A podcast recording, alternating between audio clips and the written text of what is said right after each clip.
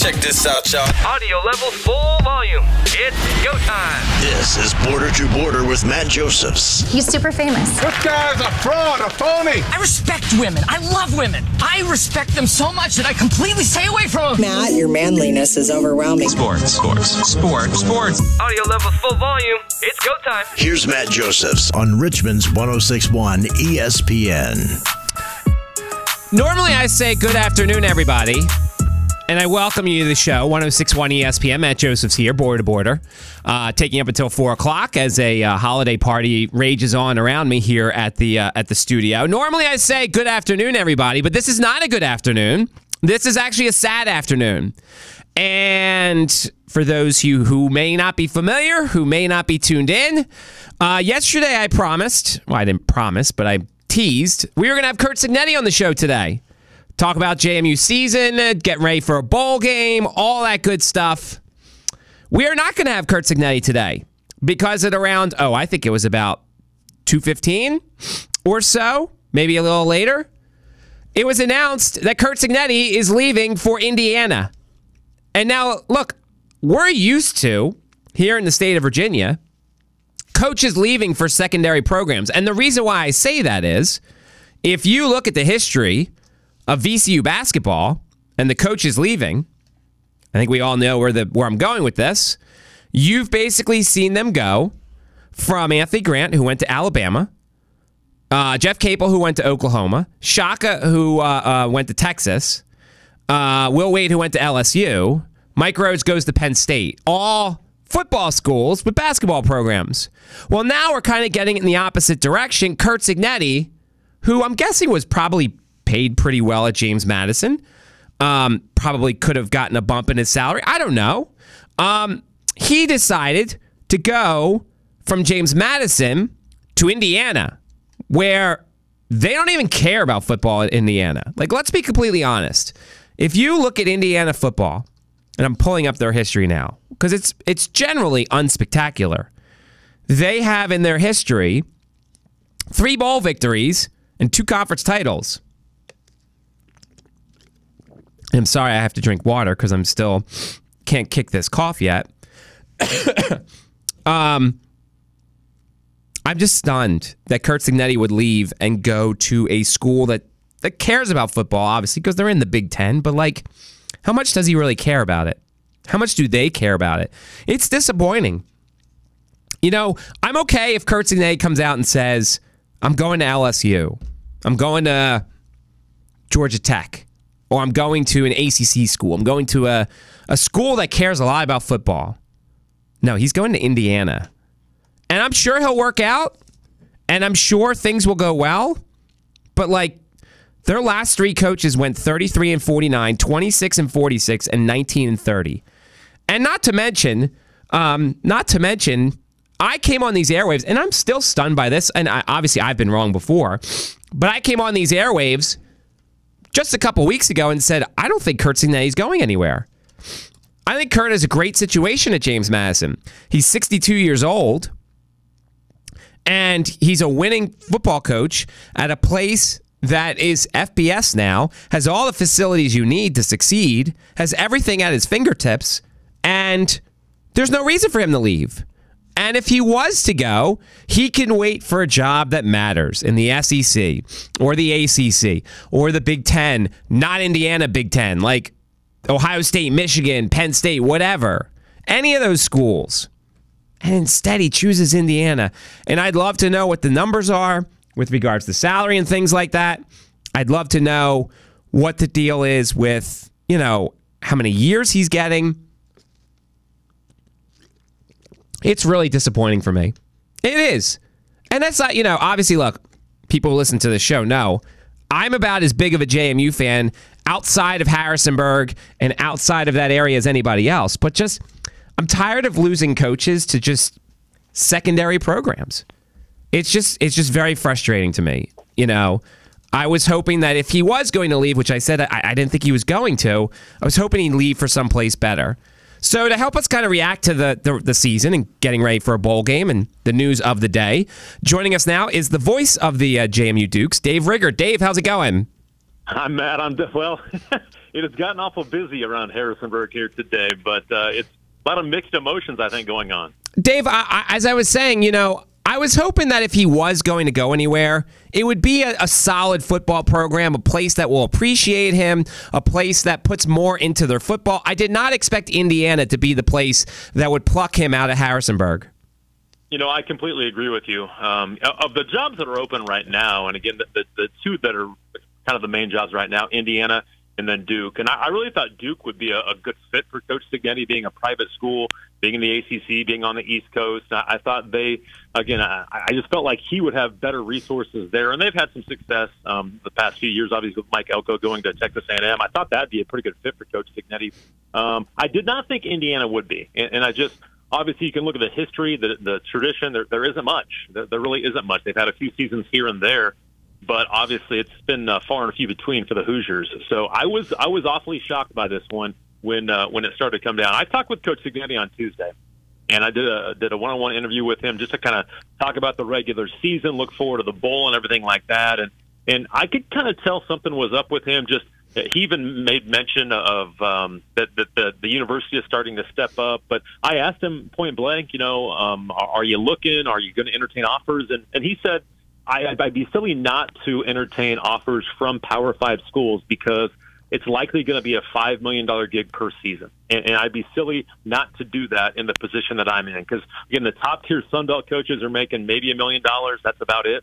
I say that's about it for us. We would take that in a heartbeat. But again, for, for college football coaches, it's a little bit different. So it's generational money. There, there's no doubt about that. I did think it'd be a different program because I do know as a for a fact that Coach Cignetti does care about his legacy. He cares about his win loss record. He cares about that. That's a big deal to him. And uh, I think it's going to be a major challenge in keeping the win loss record what it's been at the University of Indiana. You know, it's funny because I, have seen some of the past coaches, and, and I, I, felt like obviously Mike Houston was the type that was ready to go when something came. I felt like Everett Withers was, you know, a nice coach, but like he was looking to take the next step. I never got that kind of sense from Curt Cignetti, and obviously I, I was clearly wrong about that sort of thing. I was with you. I didn't get that sense either. And I don't think he was looking. I don't think he was. I think he really did plan on retiring here. I talked to him last year, and he's just like, I love it. I mean, he said that Tuesday when I talked to him. I, he goes, I love it here. I could see myself here for the next ten to six to ten years. That's kind of how long he wants to coach. He's 62 years old, so he's not not going to do this forever. But he said he could probably do it for 10 more seasons, and he, I think he felt like he could do that here.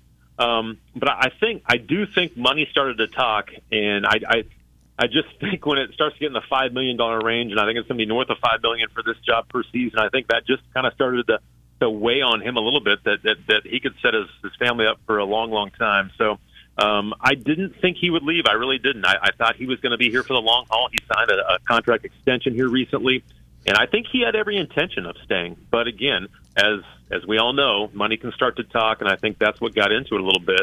Again, he's going to set him his himself and his family up for a long time. But I, I was with you. I did believe, didn't think he'd, he'd leave. He was set up for the long haul, and especially being an older coach, he was kind of set up to, to retire right here. And I think that was initially the plan, but obviously the plan changed. It feels like obviously we, you, you, know, you're close to the program. We cover the program. This is going to be a very nice job. I mean, it feels like James Madison's going to have their pick of somebody who's going to be very good. They're not going to have to sit there and, and, and you know, uh, sift through a lot of garbage applications. It feels like whoever takes over this job is going to be highly qualified. 100% agree. I think this is a, a marquee job right now, especially at the group of five level. I'm not sure there's a better job at the group of five level. Um, you can maybe argue a few programs here and there, but at the group of five level, this is probably the marquee job right now. With all the attention that, the JMU received here this season, being on being college game day, um, being ranked in the top 25, still being ranked in the top 25, winning 11 games, the lawsuit that, that they were going that that people were going to to sue the NCAA and everything like that. Um, there was just so much talk, whether it be good or bad, about JMU. There were they were they were in the public eye pretty much the entire college football season, and a lot of people were behind them just because they felt like the rule is archaic that they can't play for a Sun Belt championship, can't go to a bowl game. Now the bowl game certainly happened just because there weren't enough eligible teams, but I think JMU kind of became America's darling a little bit over the course of this season, and they were in the spotlight for much of this season, and that has that has has been a, a big thing for for JMU. And again, they already have the biggest budget in the Sun Belt already, even though they're a transitioning team. Well, the transition's over now, so you don't have to worry about that So a coach is going to come in here and not have any restrictions at all, and, and have the backing of a fan base that, that is certainly hungry for even more than what they've done recently. So I think they're going to get some tremendous applications for this job. This will be a, a highly sought after position. Uh, normally, you would wonder about a team's motivation for their bowl game when they lose their coach. I feel like this team's still going to go and try and destroy whoever their opponent is. Do you have any wonder as to how this team's motivation will be for their bowl game? No, I think you're right. I think that they just with this being the first bowl in JMU history, they they're really excited about it. I talked to Jordan McCloud earlier today, the quarterback of the Dukes, and he goes, "I don't I don't care what's going on around us. We want to go win this game and win 12 games. Not many teams can win 12 games in a season, whether you're playing for the Sun Belt championship or not. So I, I don't think that I don't think this is going to going to affect them at all. And the one thing that that Coach Cignetti has done a really good job of, you know, he has a hand in the offense and, and a little bit in the defense, but he's an offensive guy but he lets his coaches coach, especially at the at, at the the Power Five level. Those coaches, a lot of them are CEOs, and they just kind of oversee everything. Well, Coach Cignetti has his hand in things, but he lets his coaches coach, and their position coaches are they're a big deal. They let they let those position coaches coach. So even though Coach Cignetti, and we're going to find out here probably at 3:30 when the press conference happens with AD Jeff Bourne, if if Coach Cignetti is going to stay on and be the head coach, because again, we've seen it both ways where coaches have stayed on to coach the bowl game. Some have left and left the assistants to to, to manage the rest. But um, that'll be interesting to see kind of how that plays out. If he does stay, then again, I, think it's business as usual, and, they'll want to win one more for him and obviously for the program. But I don't think the motivation is going to be swayed either way just because of, of what's happened today and him moving on to a new job. I think they want to win this for JMU. They want it's the first ever bowl game in the history of this program and they have a chance to win 12 football games. So I, I don't think the motivation that they won't lack for any motivation to try and win this next game. Any rumblings as to where they may go? I've seen a bunch of different projections. A lot of them I'm a fan of. Myrtle Beach, you know, there's some different ones. Have you had any rumblings that, of where they may go?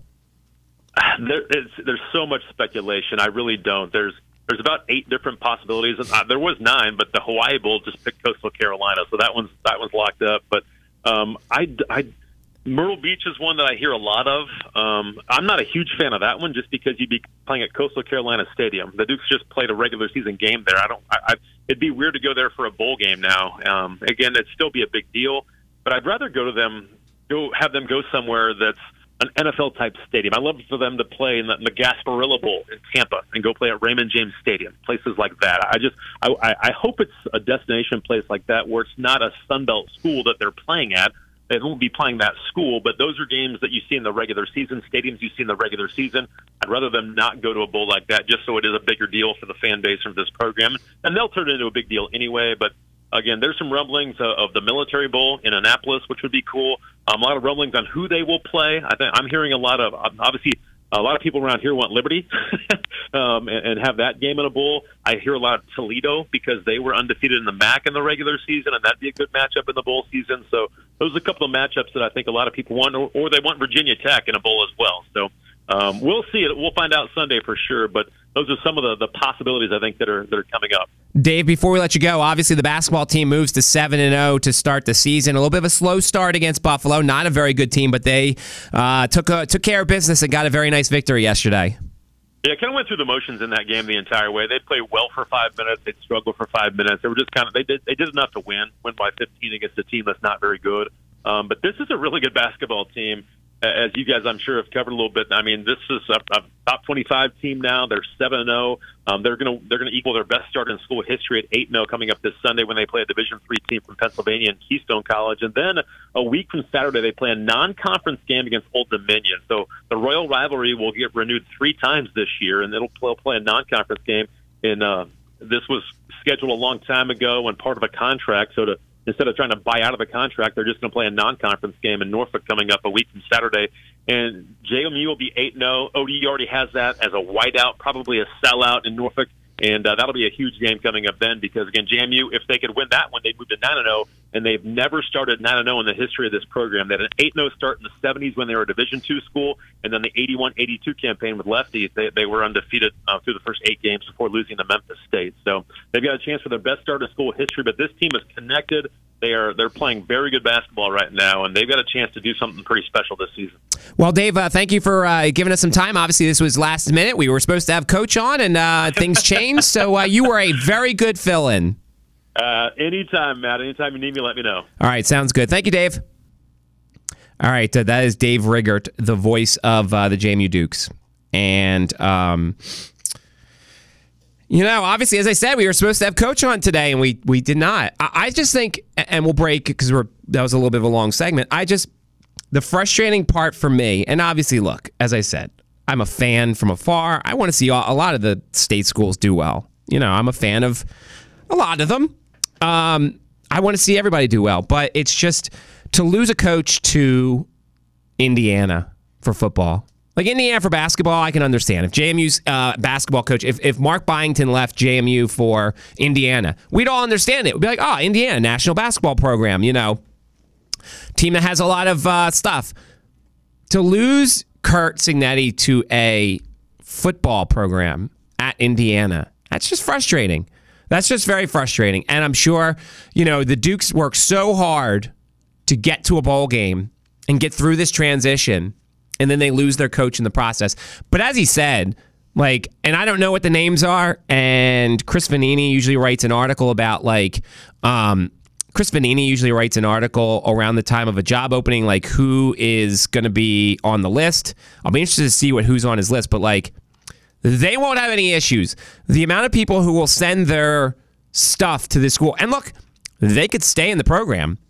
Mike Shanahan, Brian Haines, Tino Sunseri, like I think you could go and promote any of those guys if they don't go with Curt Cignetti. I think you could definitely go and promote one of those guys.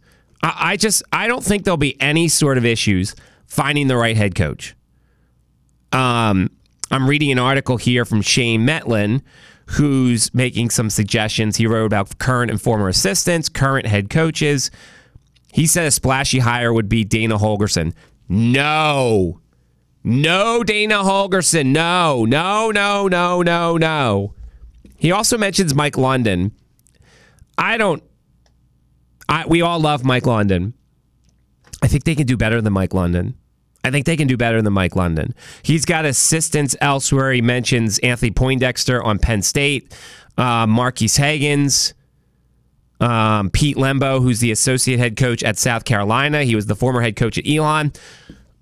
I want to get a young hotshot assistant, or I actually do like promoting from within. I think if you want to go and you feel comfortable keeping a lot of this staff together, Tino or Mike Shanahan or Brian Haines, I don't think that would be a bad way to go at all. 3270888, that is the phone number. That is the text line. 804 is the area code uh, if you want to join the show. Let's take a time out. Coming up, if you have any suggestions, go right ahead. Uh, we will also recap last night in college basketball, take a look at tonight's slate, as well as Thursday night football, the stinking Cowboys in action. Plus, Sports Illustrated released their Sports Person of the Year. It was probably a good idea months ago, but I don't think it is anymore. We'll tell you who that is as we take you up to 4 o'clock. Bob and Sean will be on from 4 until 6. You're listening to 1061 ESPN. The NFL season is in full swing, and we don't want anyone to forget. We have NFL coverage every Sunday afternoon, as well as every Dallas Cowboys broadcast. Here on your home for sports in the River City, 1061 ESPN Richmond. Buying a vehicle is like Welcome back. 1061 ESPN. Matt Josephs here. Disappointed. I know there's a lot of fans of other fan bases who are A, sick of me talking about James Madison, or B, just don't like James Madison, so they're happy. But like that's just that's frustrating. I don't I, I can't decide if I want him to stay for the bowl game or not. Like part of me part of me says no. Get the hell out of here. Like you took the job, you left. You can't stay for the bowl game.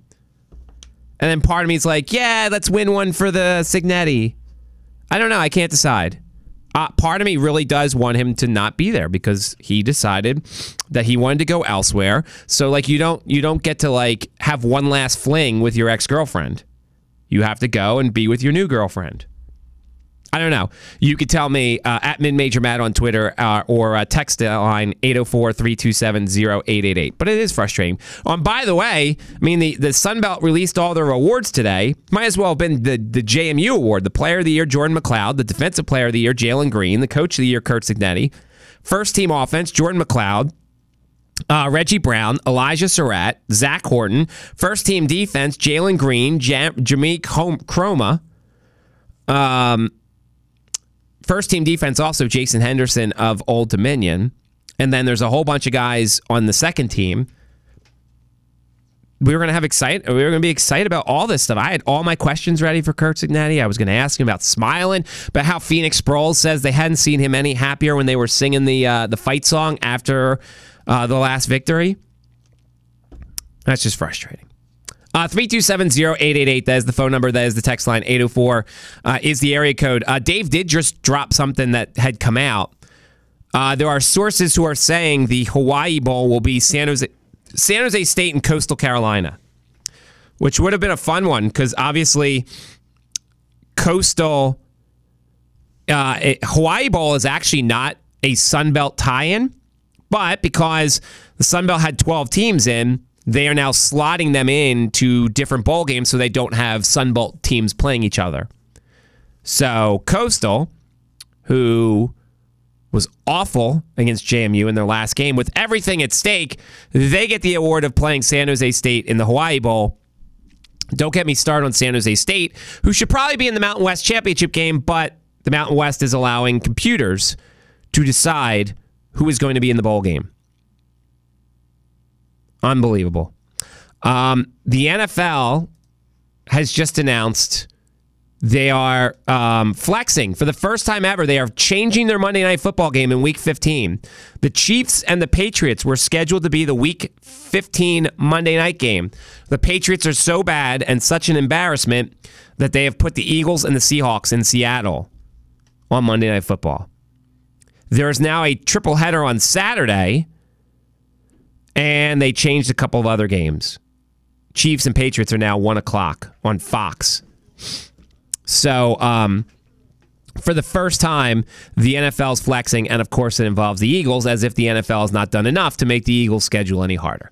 All right, let's um, take a time out. We went a little long in that first segment. When we come back, we'll recap yesterday's college basketball. Good day for some, not so good for others in the state of Virginia. Tell you who's playing tonight. And then also, uh, in the last segment, we'll talk about SI released their Sports Person of the Year. Think about it. I did give you a clue. This person would have been a fantastic choice in September, but now on November 30th going forward, eh, not the best choice. We'll talk about that as well. Taking up to four, you're listening to 1061 ESPN. Welcome back. 1061 ESPN. Matt Josephs here. Uh, coming up on the show tomorrow, Tim Murray will join us, and uh, we are scheduled to have a Randolph Macon football player as they uh, hit the road on their way to uh, their game on Saturday. Uh, we may have somebody else. Um, we were scheduled to do something else to, uh, tomorrow, but uh, we'll see. Uh, I can't tell you now because last time I told you we were going to have Curt Cignetti, he took a job somewhere else, so I don't want to tease anything else. Uh, the ACC continues to release their awards. Mike Norvell named the ACC Coach of the Year. That made sense. Um, Four different coaches got votes, though. Mike Norvell got 36 votes. Jeff Brohm got 16 votes. Dave Doeren got 10. Brent Key of Georgia Tech got two. Um, Mike Norvell, the one thing, and this has always been my issue with awards like this Florida State was supposed to be good, and they were good. So how great of a coach is Mike Norvell? But he's had to deal with some things and all you know all sorts of stuff. So I have no problem with it. Jeff Brohm, I feel like Louisville surpassed their expectations. So maybe he should have been the head, uh, the ACC coach of the year. Brent Key, I mean Georgia Tech definitely surpassed their expectations, but nobody uh, outside of Georgia, they're not voting for Brent Key. Player of the year went to Jordan Travis, although Peyton Wilson was right behind, 31 to 25. Malik Washington, the Virginia wide receiver, got four votes. Drake Maye got three. Future Philadelphia Eagle Jeremiah Trotter Jr. Uh, got one of Clemson, and that means Jordan Travis, offensive player of the year. Peyton Wilson, defensive player of the year, and then first team all conference. This came a while ago. Malik Washington of Virginia and Jonas Sanker of Virginia. Those were the two first teamers um, from the state schools. Tuten, the uh, running back, made second team all conference along with Antwaun Powell Ryland uh, for Virginia Tech. And there were no Cavaliers in the second team. And then they have the the honorable mention, which I find which I always find funny because you know, they list 9 million people uh, in the honorable mention list. So if you're looking at the, for the awards, the ACC has released theirs. So he talked about the Sun Belt Awards um, that uh, just came out as well, and so we'll see what happens there. All right, college basketball tonight, real quick. Liberty is playing Florida Atlantic in an interesting game. Liberty's had a really good start to the season. They're about a seven and a half point underdog tonight. We'll see how Liberty does against the Final Four contender. Um, you know, obviously Vegas thinks that Florida Atlantic is going to keep winning, but it's a good test for Liberty as part of a like three tournament where it's Liberty, Florida Atlantic, and Charleston. So Liberty's going to play Charleston soon, and then Florida Atlantic's going to play Charleston. It's a round robin sort of situation that the round of 68 is doing. And um, so we'll see what happens there. Yesterday in college basketball, um, all right, we'll start out with Richmond. You know, obviously, look, very frustrating effort by the Spiders. They come out uh, of the locker room, they don't play very well. Then they go and they get hot and they you know they come back. It's a two point game at halftime, and then they come out of the halftime uh, locker room and they play badly once again. They go ice cold. Wichita State starts playing a little bit of defense and they win the game eighty to sixty eight. I think I can honestly say I, say I still have no idea what Richmond is. I don't think they're terrible, but I don't think they're great either. I feel like seven games in, every result except for maybe the UNLV result, has kind of gone the way I thought it was going to go. They'll beat William and Mary Saturday at home. The Northern Iowa game next Wednesday on the road, that'll be a tough one. They'll lose to Florida. They'll probably beat Charlotte at home, probably beat Buffalo, Lafayette at home, and then start conference play. And we will have no idea about this Spiders team. We obviously know Jordan King's good. We know Neal Quinn's good. We know that the loss of DeLonnie Hunt is going to hurt the team the next couple of weeks. We know Isaiah Bigelow is pretty good. We know that there's some key freshmen. We know Jason Roche can't do anything right right now. We know that Aiden Noyes is struggling as well. But like, I don't, you know, usually by now you could kind of figure out a team in which direction it's going to kind of go. I don't know for the Spiders. I don't know. They could spring an upset or two. They could also lose to a team that's worse than them. I, I, I almost feel like in a way it's the worst thing you could talk about a team and say is that you just don't know enough about them. They're four and three. If you said to me, pick this start to this season, I probably would have had the Spiders four and three so far. Maybe winning against Boston College and losing the UNLV. So they're at right where I thought they were going to be. Uh, Virginia got a nice win against Texas A&M. Obviously, Texas A&M was not 100%. Uh, Tyrece Radford did not play. And we talked about it yesterday. The one thing that was concerning about this game was rebounding. Virginia gave up 18 offensive rebounds. They got out rebounded 42 to 30. The difference was UVA was hot from long range, Texas A&M was not.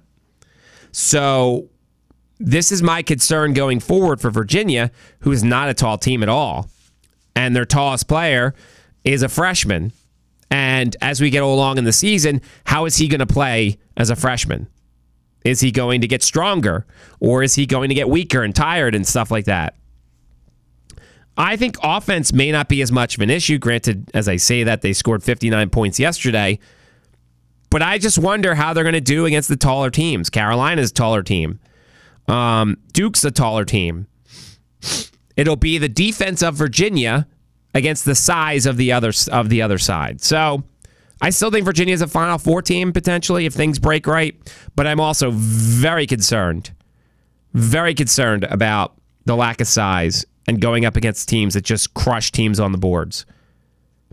So we'll see what happens there. Tech lost yesterday.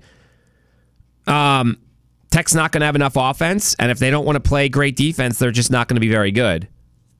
Um, they're going to beat Louisville at home on Sunday. There is a, the start of the ACC conference schedule this weekend. They'll win that game, but I just there's not enough offense on this team. There's just not. There's Sean Pedulla and there's Hunter Cattoor, and both are shooting well. And Lynn Kidd is playing well inside. But other than that, where where are they getting the offense from? You know, the loss of um, the loss of, and I'm blanking on the kid's name for a second. Rodney Rice that was a huge loss. Rodney Rice was supposed to be the instant offense this team desperately needed, and now he's not there. And so I I'm concerned about their offense. And for a team that doesn't play great defense, if you're not going to play great defense and you're not going to score enough points, that's that's going to be a little bit of an issue. Uh, JMU got the win yesterday. We just talked about that. There was a little bit of a sleepwalking start to it, but they get the victory over Buffalo and are now seven and zero. Um, and then you look at VMI. They lost at Army. Old Dominion and Radford had a really nice game. It was really close. ODU gets the win, uh, 69 to 68. Radford is 0 and 4 out away from home. They're 0 and 3 in the state of Virginia. It was a very close game throughout. They had their opportunities, they couldn't do it. And so ODU is your typical ODU. They've got some solid offense, and if they play enough defense, they'll keep winning. So I don't know. I don't know what happened, but ODU got the win over Radford. All right. Uh, so there is a Zoom going on right now for Jeff Bourne. And so I'm going to give you kind of some of the, the news and notes that came out of it. Um, Curt Cignetti is going to stay and coach the ball game. Indiana was willing to allow it. And um, so Curt Cignetti is going to coach the ball game. A new contract was offered to Curt Cignetti prior to him Indi- interviewing with Indiana. Clearly, it wasn't enough. That's another frustrating aspect here. You know, JMU as a program is on its way up, and the facilities, you could argue, and I know nothing about the facilities that they have at Indiana for the football team, but JMU's facilities are very good. It's kind of like how VCU's facilities are really good and better than a lot of Power Five schools. Like, JMU had everything um, and a, a passionate fan base. Indiana's kind of just like, like, do they really care about football? Indiana has not had, I'm looking here, Indiana has not had a coach finish his time at the school with a winning record since 1934 to 1947. Bo McMillin coached at Indiana for 14 seasons and had a 63, 48, and 11 record. 11 ties. That's crazy. He's the last guy. I'll give you the last six coaches at Indiana. Tom Allen, 33 and 49. Kevin Wilson, 26 and 46. Bill Lynch, 19 and 30. Terry Hoeppner, 9 and 14. Gerry DiNardo, 8 and 27. Cam Cameron, 18 and 37. Lee Corso went 41, 68, and 2 for 10 years. I don't know. Hopefully, he does not take a lot of kids with him. That would be frustrating. I hope that Jordan McCloud stays at James Madison. But we'll see what happens. Uh, Jeff Bourne did just say JMU most likely will be looking externally for his replacement. So there goes the idea that one of the assistants might take the job. I would have liked to have seen one of the assistants to keep, you know, continuity in place.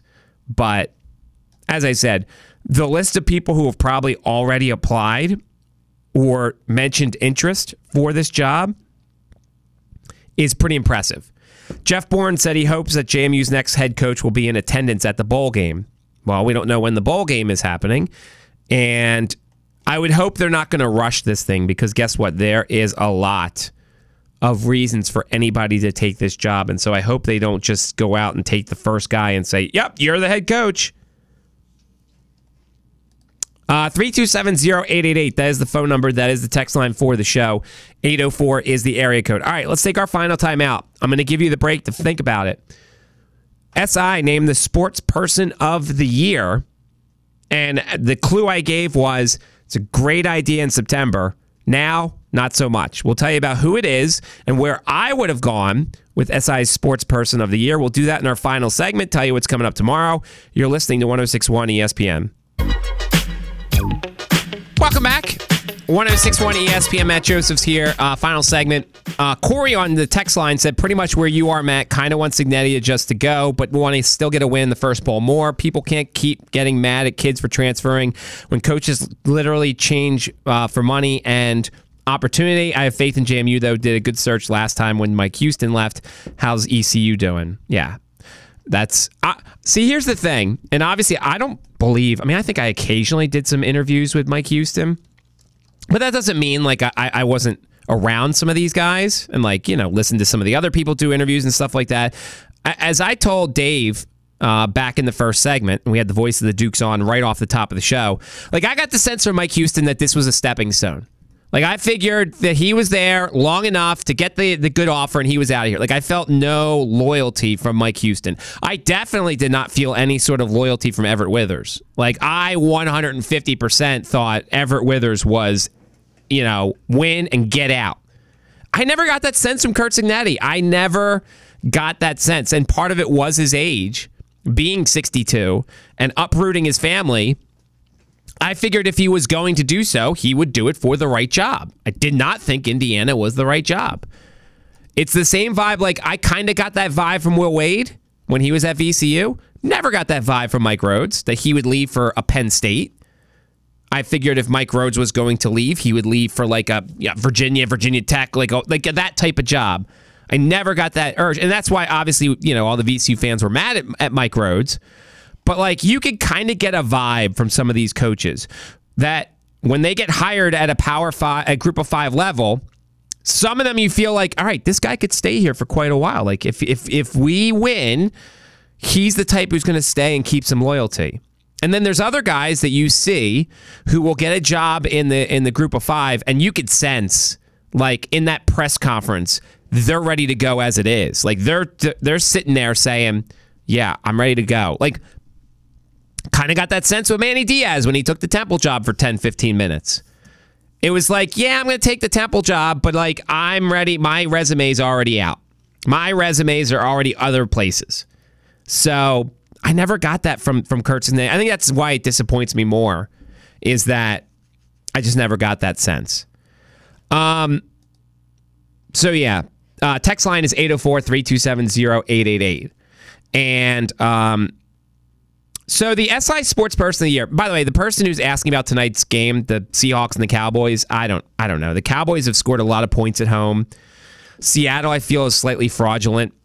Um, the one prop I like is Geno Smith's rushing yards over. Dallas is allowing a lot of rushing yards to quarterbacks because their pass rush, pass rush is so good. So I would look at Geno's rushing yards over. Once again, little sprinkle, only because it's the last game, uh, only because it's somebody asked you can see that sort of thing. Um, but I wouldn't go large on it. But Geno Smith's rushing, I think it's eight and a half. I took the over. Um, all right, so SI announced their sports person of the year. First off, it's November 30th. And secondly, I don't know if it was the AI or not who came out with it. But as the texter who correctly uh, announced it was on text, Deion Sanders was named the sports person of the year. And I completely understand that and it shows that the store the SI is not taking this seriously because when you put Deion Sanders on the cover in on November 30th or whatever day this is coming out, you're basically putting forth a, a coach who came in with all this bluster, all this attention, and I loved it. Don't uh, don't get it twisted. I loved what Deion Sanders did, and I think that Coach Prime is going to do great things for college football. I was not one of those people who was rooting for him to fail, like a lot of people were out in public. I like having somebody that you can root against in, in terms of the sport. You know, Notre Dame, USC when they were really good, people hated USC. You know, uh, Florida State, Miami, like we hated those teams. They played the heel tremendously. I didn't mind that Deion Sanders didn't mind that had like Colorado was going to be the next team in that line, but like you put him on the cover, and he was a great story back in September, but in December he's not a great story anymore. He's losing recruits. He's losing players. He finished the season with four wins. They got three wins early. To me, it's very lazy. And for a magazine that's already under pressure early because of this AI stuff, and because the people who already write for them are frustrated with what's going on, to go and say the best person for what, nine of the months, 10 of the months, sports person of the year, 10 months, it's ridiculous. To me, it's very simple. The sports person of the year, and I'll let you think for a second, because if, if, you, you know, it's very tough when you think of sports person of the year. It's somebody who had to have gotten a lot of the headlines, somebody who people identify with, and of course, if you're Sports Illustrated, somebody that when you see their face, you want to buy the magazine. You want them to be intriguing enough. You know, Aaron Rodgers is intriguing and everything. He has very interesting opinions. He's obviously trying to come back from the ACL, but like he's not sports person of the year material. To me, it's very simple. It's very simple. It's Travis and Jason Kelce. They have the number one podcast, they feel like, in the world. Jason Kelce has the Amazon documentary. He's the center for the team that was in the Super Bowl at the beginning of the year and is heading towards the Super Bowl this year. Travis Kelce was in that Super Bowl, won the Super Bowl, heading towards potentially another Super Bowl. And oh, yeah, there's this pop artist that he's connected with. I have no idea who she is. Oh, yeah, that's right, Taylor Swift. Like, this is as easy um, a decision as you could ever do. You slap the Kelces on the front of Sports Illustrated, and guess what? Every one of the Swifties in this world buys Sports Illustrated for the first time in their life. I just don't understand it. I don't understand. Deion Sanders was a great story for 10 months, nine months, but he's gone away. Like, no one's talking about Deion Sanders anymore. Travis Kelce and, and Jason Kelce will be talked about for the next 24 months, 36 months, whatever. They're great at what they do. Their podcast is better than anything out there.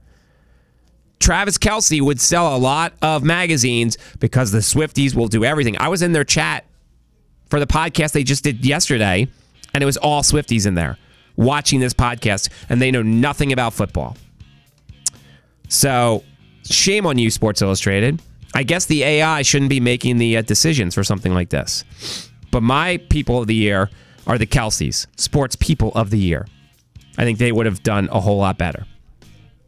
We talked JMU athletics today. We had the voice of the JMU Dukes instead of uh, the head coach. Uh, so that was uh, that's uh, that'll be up on our website espnrichmond.com. Coming up tomorrow, as I said, we will have Tim Murray on. We'll do uh, our preview for the weekend. We will hopefully catch up with the Randolph Macon players. They head to their game uh, this weekend, and maybe another guest of interest uh, coming up on the show tomorrow as we get you set for the weekend ahead. I am going to enjoy some food here at the at the holiday party. Bob and Sean are up next. Thanks to Lewis for all his hard work. Back tomorrow to close out the week in style, three to four, 106.1 ESPN. It's the grand opening of the new Henrico